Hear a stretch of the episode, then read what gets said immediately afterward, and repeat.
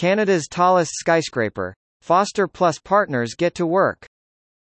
Foster Plus Partners has begun construction on a supertall skyscraper in Toronto's business district, which is set to become the country's tallest building at 306 metres. It will be Canada's tallest inhabitable building and its second tallest man-made structure after the CN Tower, 553-metre communication and observation tower.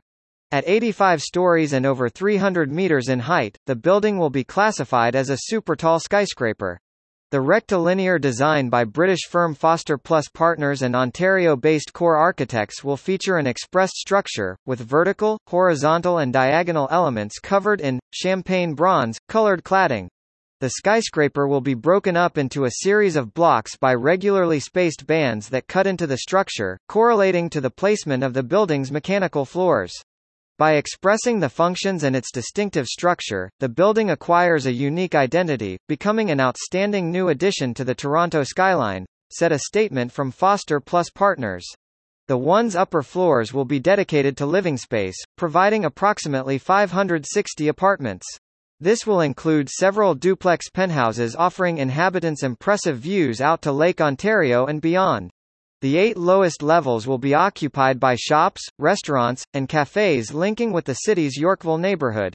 To keep the building's base exclusively for commercial use, all of the homes will be accessed via a sky lobby above the shopping podium. Here there will be communal spa and fitness facilities, as well as an outdoor terrace, library, and formal entertainment rooms.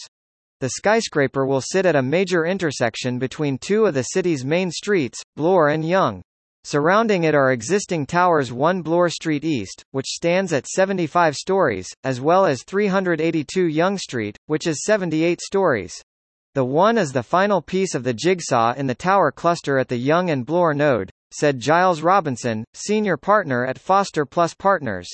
The project creates a new anchor for high-end retail along Bloor Street West while respecting the urban scale of Yonge Street.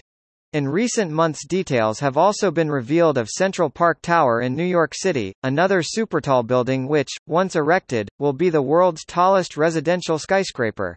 Topping out at 472 meters, the structure is set for completion in 2019.